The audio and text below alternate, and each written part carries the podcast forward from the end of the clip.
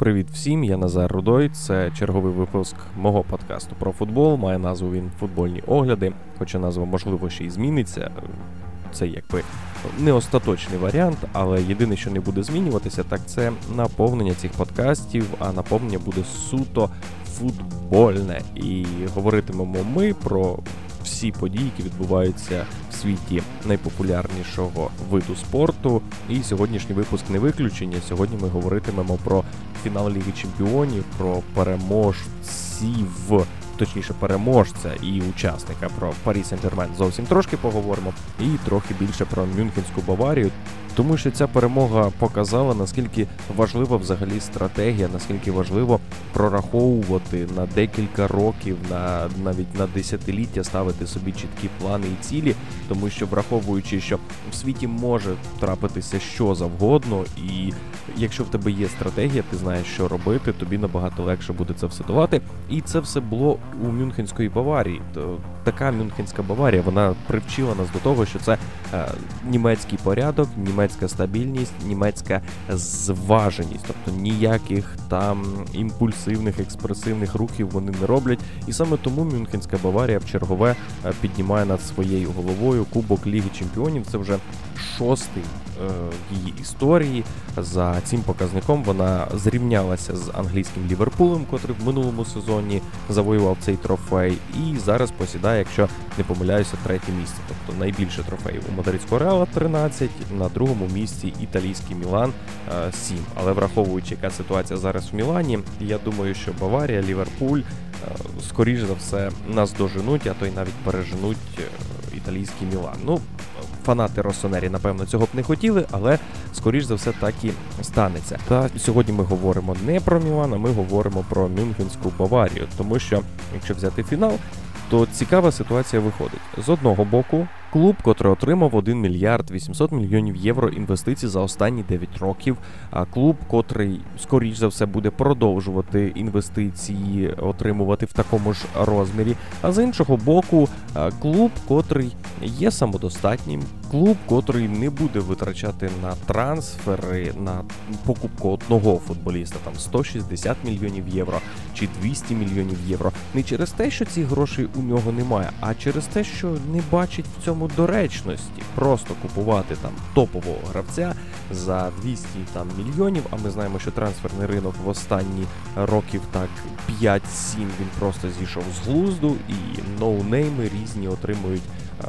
Цінники такі, що прямо за голову берешся, коли там Зінедіна Зідана в 2001 році купував мадридський реал за, якщо не помиляюся, тоді щось там 72 мільйони євро. Це вважалася просто космічна сума, і ніхто не думав, що цю суму колись поб'ють. А зараз виходить 70 мільйонів. Ну це ти береш такого більш-менш нормального півзахисника, який ще може десь там розкритися. Але треба розуміти, що це 70 мільйонів євро. Це колосальні гроші.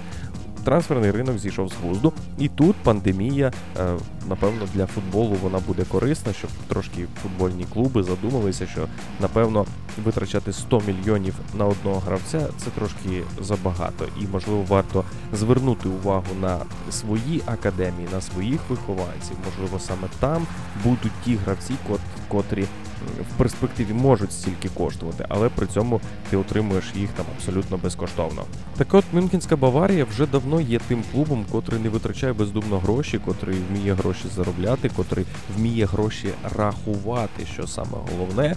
Клуб, котрий шукає е, талантів, клуб, котрий шукає перспективних гравців, купує їх за помірні кошти і вирощує з них топ-виконавців, які і ці топ-виконавці не йдуть там далі на підвищення, а в більшій мірі ці топ-виконавці залишаються в клубі і допомагають завойовувати трофеї. І багато хто може сказати, що от Мюнхенська Баварія там так вона не робить якихось там значних гучних трансферів, проте в чемпіонаті вона постійно скуповує всіх найкращих гравців і таким чином послаблюючи своїх е, своїх конкурентів. І таким чином інтрига в чемпіонаті згасає. Ну почекайте, друзі. Я в цьому не бачу аж нічого там кримінального, тому що ти, коли ти приймаєш участь у якомусь змаганні, твоя основна задача перемогти. І ти використовуєш абсолютно всі легальні законні методи для того, щоб наблизити цю перемогу. Трансфери у нас дозволені? Дозволені. Ніхто ж не змушує клуби продавати гравця.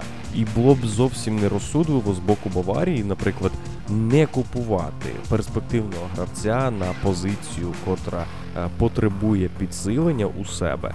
Якщо цей гравець є в чемпіонаті Німеччини, але там, наприклад, він умовно грає там за Борусію Дортмунд або за Леверкузенський Байер, які в перспективі можуть поборотися з Баварією за чемпіонство. І от Баварія, будучи таким великодушним гравцем на на трансферному ринку, каже: Ні, я не буду купувати цього гравця в Баварії, хоча мені там на позицію центрального півзахисника він прям необхідний. Мені потрібно підсилювати цю позицію. Я буду шукати такого гравця десь там в інших чемпіонатах, чи можливо там поза меж Європейського союзу, але я не буду послаблювати конкурентів. Ви розумієте, що це дурість, і це е, зовсім не та Баварія, про яку я починаю говорити. Тобто я сказав, що це Баварія, яка вміє рахувати, Баварія, яка е, має стратегію, Баварія, яка хоче е, досягти там ставить цілі і знає, як, як досягати їх. Тобто ця Баварія буде купувати гравця з Бундесліги, так як такий гравець вже буде повністю пристосований до гри в Бундеслізі, буде пристосований до життя в Німеччині, тобто він одразу зможе показувати результат. Йому не потрібно буде там певний час для того, щоб прилаштуватися. Одні переваги виходять саме з підписання гравця з того ж чемпіонату, в якому ти є. Тим паче, що ці гравці е, реально високого рівня, ці гравці е, реально вміють досягати там поставлених цілей. Ці гравці грають е, за свої збірні, і ці гравці виграють трофеї в своїх збірних. Тобто Баварія, як завжди, поступає дуже мудро. Баварія не робить безглуздих трансферів. Ну, звичайно, можливо, є там якісь невдалі трансфери. Проте, враховуючи їхню вартість, ти розумієш, що Баварія може дозволити собі е, допускати саме таких прорахунків. Тому нічого страшного в цьому немає, і це не такий трансфер, що прям б'є по бюджету і е, підкошує фінансову стабільність мюнхенського клубу. Але для того, щоб взагалі узагальнити е, цю інформацію про трансфери, яку я скажу, в мюнхенського клубу всього-навсього 4 гравці вартістю 40 мільйонів євро і вище всього на всього 4 трансфери були здійснені за таку суму.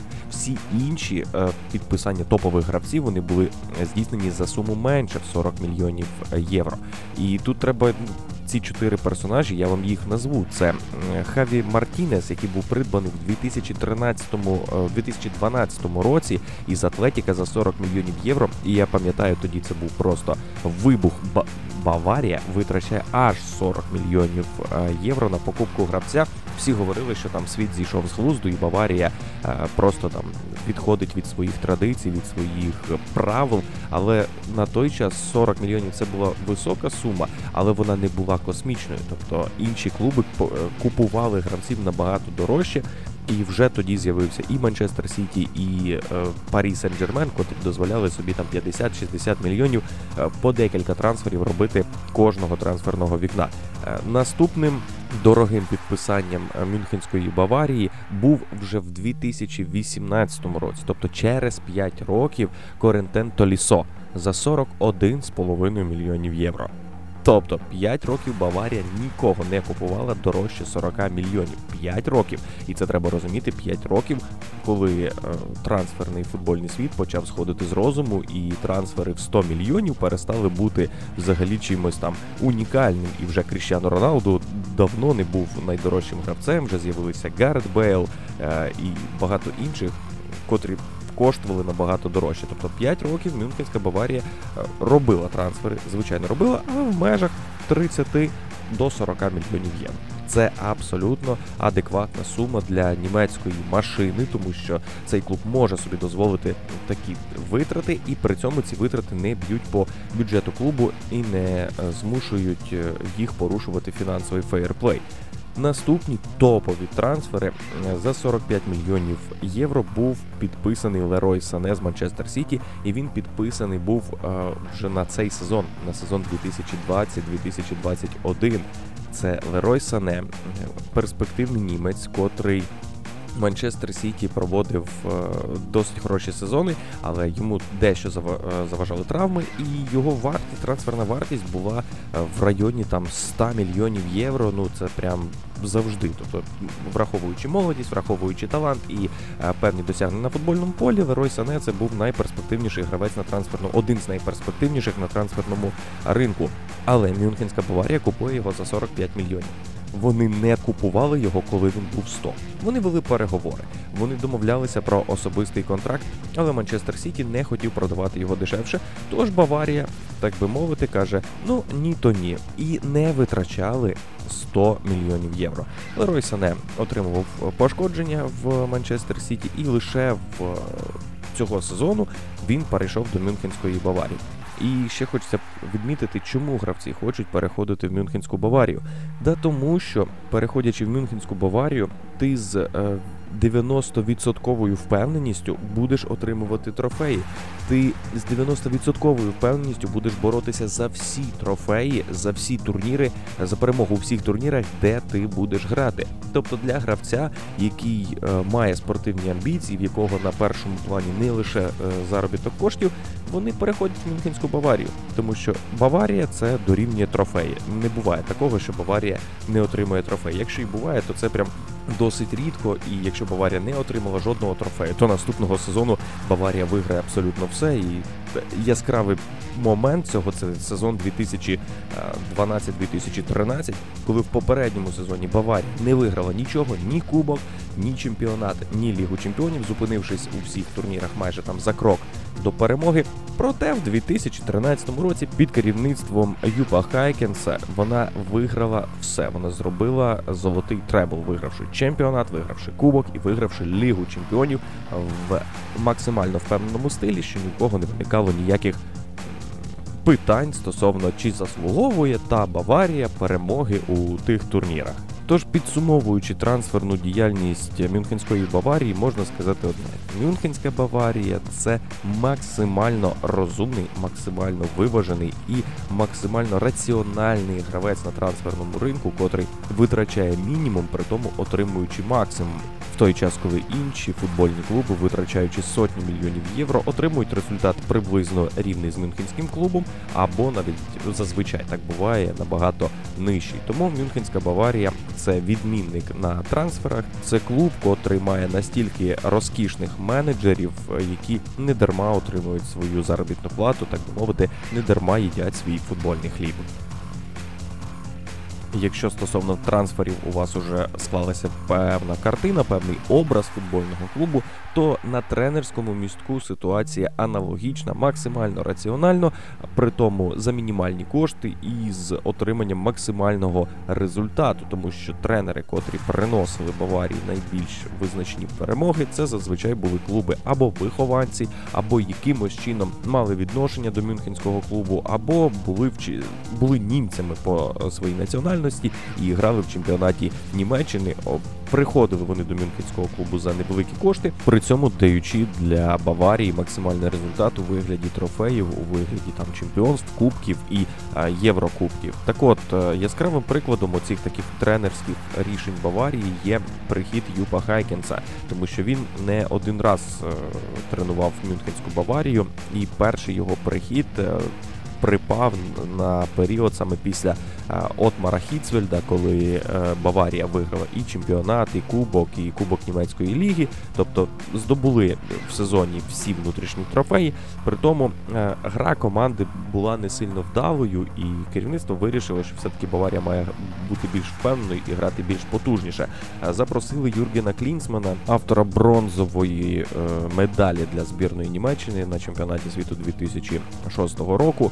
Е, Клінсман, котрий приходить в клуб 1 червня 2008-го, вже 27 квітня 2009-го він був звільнений, не догравши сезон, і Баварія під його керівництвом абсолютно ні за що не боролася. І догравати сезон був запрошений Юпп Хайнкес, котрий за 5 ігор, котрі були йому відведені, здобув 4 перемоги, зігравши один раз в нічию і дозволивши Баварії посісти місце в зоні Ліги Чемпіонів і продовжити виступати на найвищому найпрестижнішому клубному турнірі. Після е, Юппа Хайнкеса його звільняють, тобто Баварія, якби не це не той клуб, котрий буде задоволений тим, що він просто грає в лізі чемпіонів. Його звільнили з часом. Юпп Хайнкес переходить в Леверкузенський Байер, котрий під його керівництвом досить довго псує нерви Мюнхенському клубу. Після чого один із директорів Мюнхенської Баварії Улі Хьонес сказав, що звільнення Хайнкеса це було одним з найгірших рішень його е, менеджерської кар'єри. Так от, після Хайнкеса приходить Луї Ван Гал, е, великий голландець, котрий вигравав Лігу чемпіонів з Амстердамським Аяксом, і із останніх успіхів якого було чемпіонство зі скромним АЗ в чемпіонаті Нідерландів. Тобто приходить е, Луї Ван Гал, тобто Баварія повинна повернутися на так би мовити, на лідируючі позиції не тільки в Німеччині, але й в світі.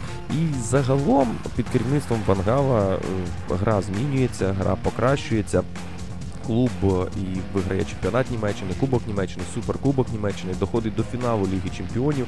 Проте в 2010 році феноменальний інтер під керівництвом Жозе Мауріньо у фіналі зумів зупинити Баварію і дубль Дієго Міліто, так би мовити, дещо погіршив результативність в команди.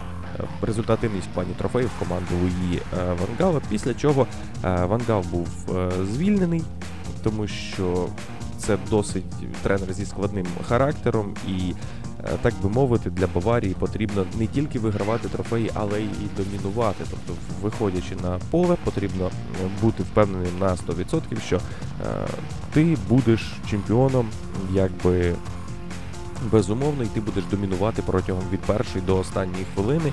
І це така філософія Баварії. Баварія повинна такою бути. Після Луї Ван Гала до кінця сезону команду е, тренує Андріс Йонкер. Ну так би мовити, нічого особливого там не, не дає. Закінчує просто-напросто невдалий е, сезон 2011 року. І тут знову ж таки запрошують Юппа Хайнкеса, е, який зробив Баварію такою, яку ми любимо її бачити саме в останні е, роки, останні е, значні перемоги Мюнхенського клубу, тому що за два сезони, котрі він тренував з 2011 по 2013, е, він саме він став автором того феноменального треблу, коли Баварія виграла чемпіонат, Лігу чемпіонів і Кубок Німеччини.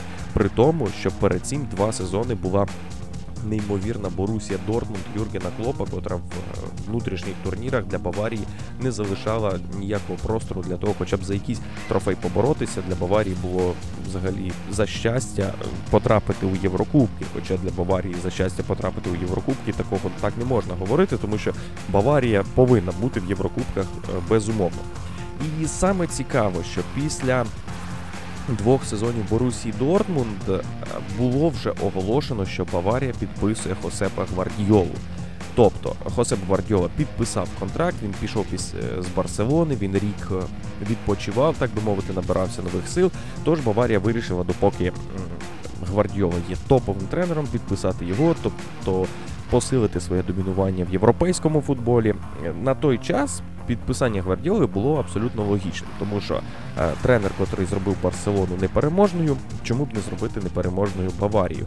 І вже було оголошено ще на початку сезону 2012-2013, що Гвардіола буде тренувати Мюнхенський клуб з наступного сезону.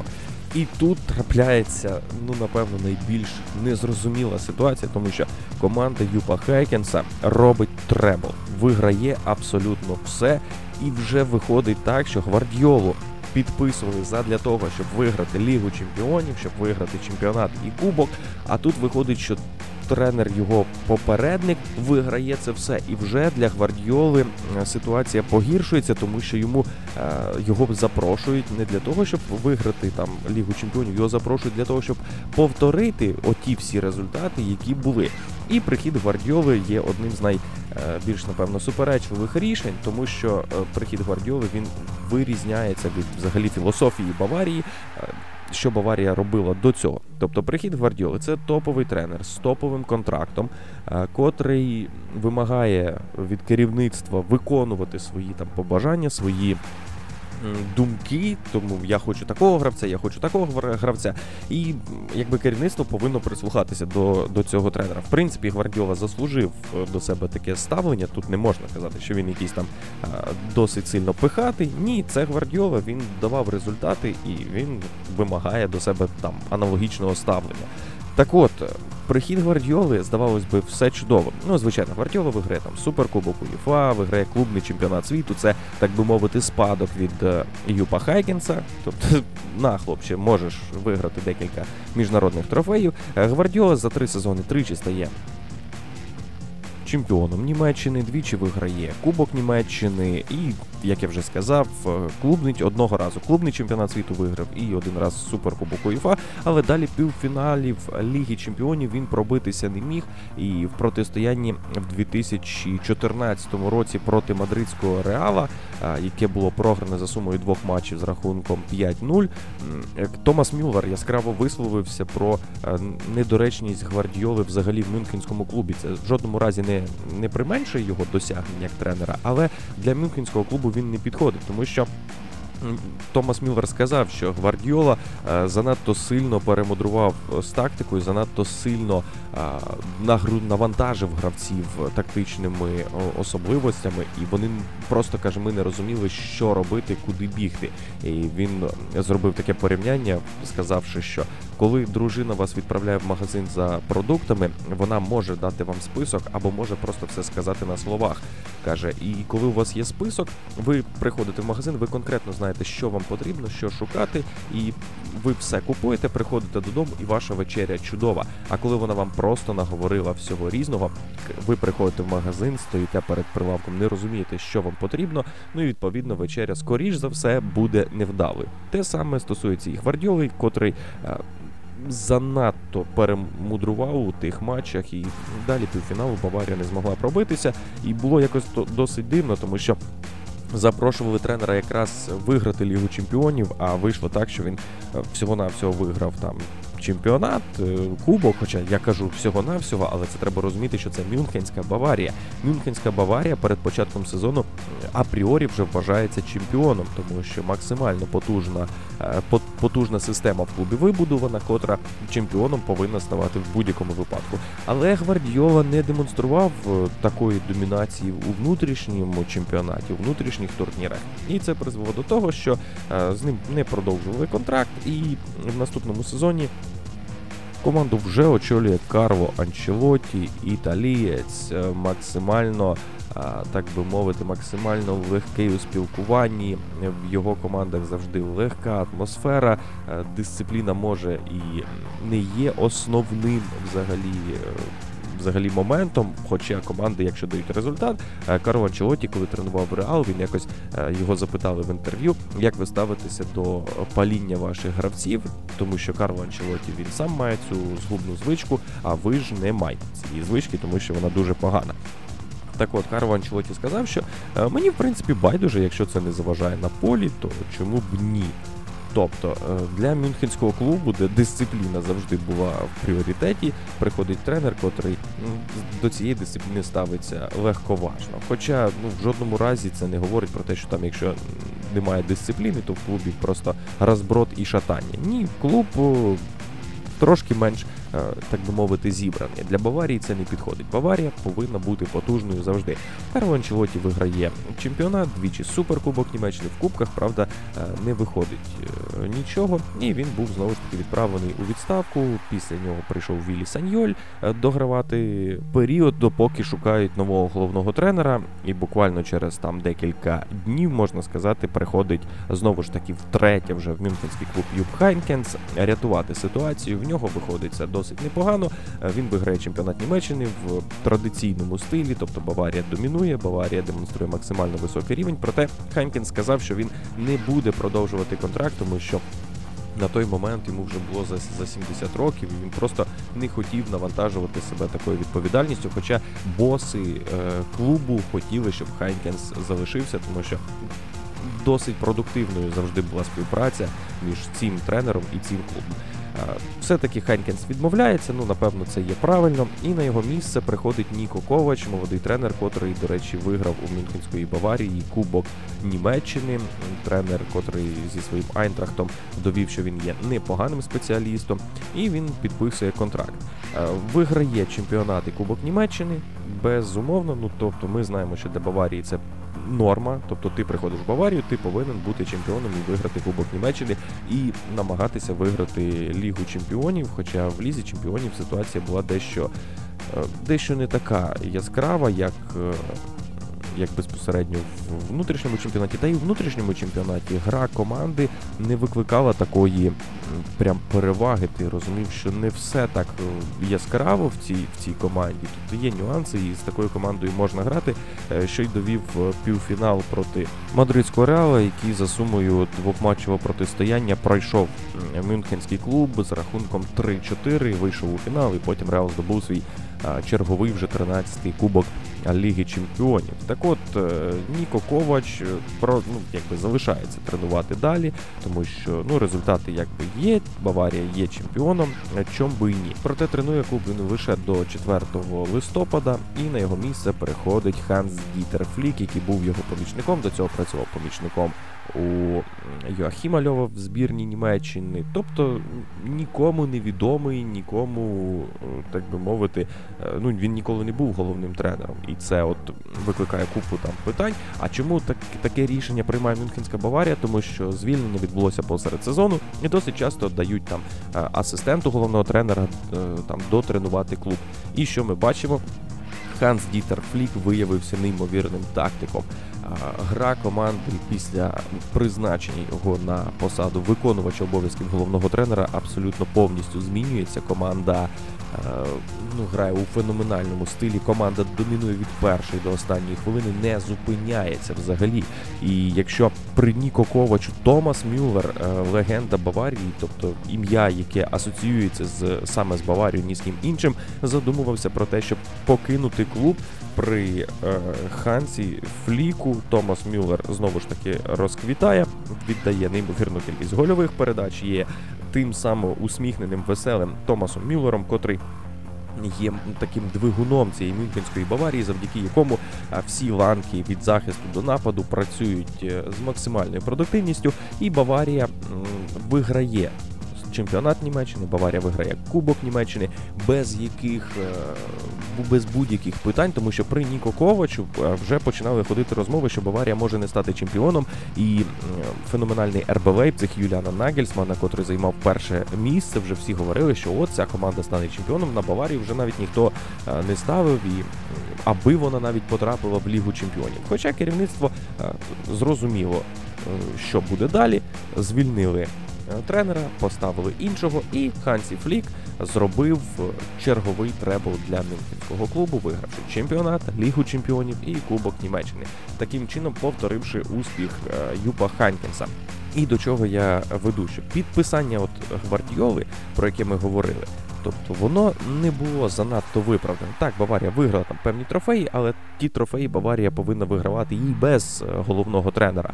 А от найкращі результати демонстрували ті тренери, котрі були десь неподалік, котрі займали якісь там адміністративні посади, котрі були помічниками. Саме ті люди, котрі знають Баварію зсередини, вони демонстрували максимально високий результат, що й доводить, що філософія Баварії заключається в тому, щоб бути в курсі всього, тобто знати команду зсередини, тому що не все те, що добре є зовні, буде працювати всередині Мюнхенського клубу. Ханс Дітер Флік виявився тим, е, прекрасно знав, е, що відбувається всередині клубу, і розумів, як е, зробити так, щоб Мюнхенський клуб знову ж таки повернувся на вершину європейського футболу, хоча він завжди знаходиться. Біля вершини європейського футболу, але на вершину заходить не так часто, як хотілося, проте досить регулярно і більшість клубів мріяли про таку регулярність з такою регулярністю вигравати трофей Ліги Чемпіонів. Баварія знову ж таки феноменальний клуб в трансферах, феноменальний клуб в тренерських е, призначеннях. Хоча і це ще не все, тому що є ще один момент, е, через який Баварію неможливо не поважати. Це доводить, що це топ-команда, топ рівня, котра завжди залишається потужною, завжди залишається вірною своїм принципам. І цей момент трапився в чемпіонаті, котрий нещодавно завершився. Наприкінці лютого Хофенхайм приймав е, Баварію. Баварія розгробила е, суперника з рахунком 6-0, але там трапився скандал, так як е, власник Хофенхайма Дітмар Хоп проти нього виступили вболівальники саме Мюнхенської Баварії, тому що Хоп, він німецький мільярдер. Він утримує Хофенхайм і допоміг цьому клубу із провінційного сільської команди вийти в Бундеслігу і потрапити навіть в Лігу чемпіонів. Але Хоп він так би мовити пішов проти такого неписаного правила Бундесліги, е, в якому якби говориться про те, що е, Основний акціонер не може володіти більше ніж 49% акцій клубу. Хоп пішов проти цього правила і є майже абсолютним акціонером. На що він відповідав, що мені так буде легше інвестувати е, в клуб і продовжувати його розвивати. На що вболівальники Мюнхенського клубу відповідали образами, погрозами і різноманітним приниженням е, власника Хофенхайма. І тут Баварія як клуб, Баварія як організм, як система виступила прям феноменально. Тому що головний тренер Ханс Дітер Флік, до речі, матч той переривався двічі, був неймовірно злий на фанатів. Керівництво Баварії принесло вибачення е, президенту Хофенхайма за не некоректну поведінку своїх уболівальників. І керівництво Мюнхенського клубу пішло проти своїх же вболівальників. А в Німеччині вболівальники це прям а, як така свята реліквія. Їх там зачіпати не можна. Хоча Баварія, залишаючись топ-клубом, зробила так, як повинна була зробити. Хоча, можливо, це було б і неприємно. Вони виступили проти, і вони основних організаторів цих е, заворушень покарали, заборонивши їм відвідувати матчі Баварії там на значний період часу. А для справжнього болівальника це прирівнюється до взагалі майже до загибелі. Так от, це ще один момент, через який Мюнхенський клуб є топ-клубом на всіх рівнях, у всіх е, відношеннях, у всіх розуміннях цього слова, тому що виступити проти своїх же вболівальників це прям сильно і виступити не, не просто так, що захотіли вони виступити, а залишаючись справедливими до всього, що відбувається, і це характеризує Мюнхенський клуб як хороших хлопців, які є досить сильними, проте залишаються вірними е, своїм переконанням, своїм принципам. Ось такою я бачу Мюнхенську Баварію, клуб, котрий неможливо не поважати. Хоча я не являюся е, фанатом Мюнхенської Баварії, я завжди вболіваю проти Мюнхенського клубу в чемпіонаті Німеччини. Я завжди хочу, щоб перемагав в чемпіонаті Німеччини будь-хто, крім Баварії. Проте, коли виграє Баварія, я розумію, чому вона це робить, і безмежно поважаю взагалі всю структуру Мюнхенського клубу і багатьом командам було б добре взяти за приклад е, саме модель Мюнхенського клубу, стати успішним бізнесом, бізнесом, котрий самоокуповується, котрий не потребує е, значних інвестицій.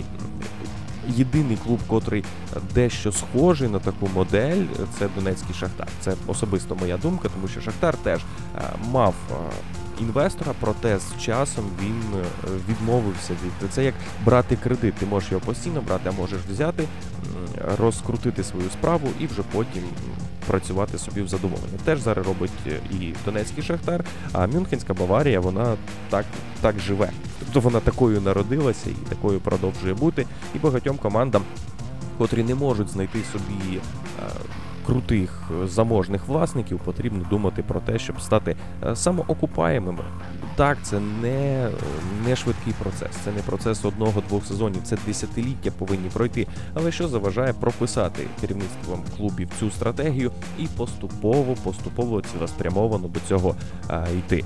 Бажаю мюнхенцям успіху, бажаю їм успіху у подальших е, звершеннях. Хоча хотів би, щоб на вершині німецького футболу з'являлися і інші команди. Дякую всім за увагу. Буду радий е, почитати ваші відгуки, пропозиції, рекомендації, що змінити і про що поговорити. Дякую всім. Почуємося наступного тижня.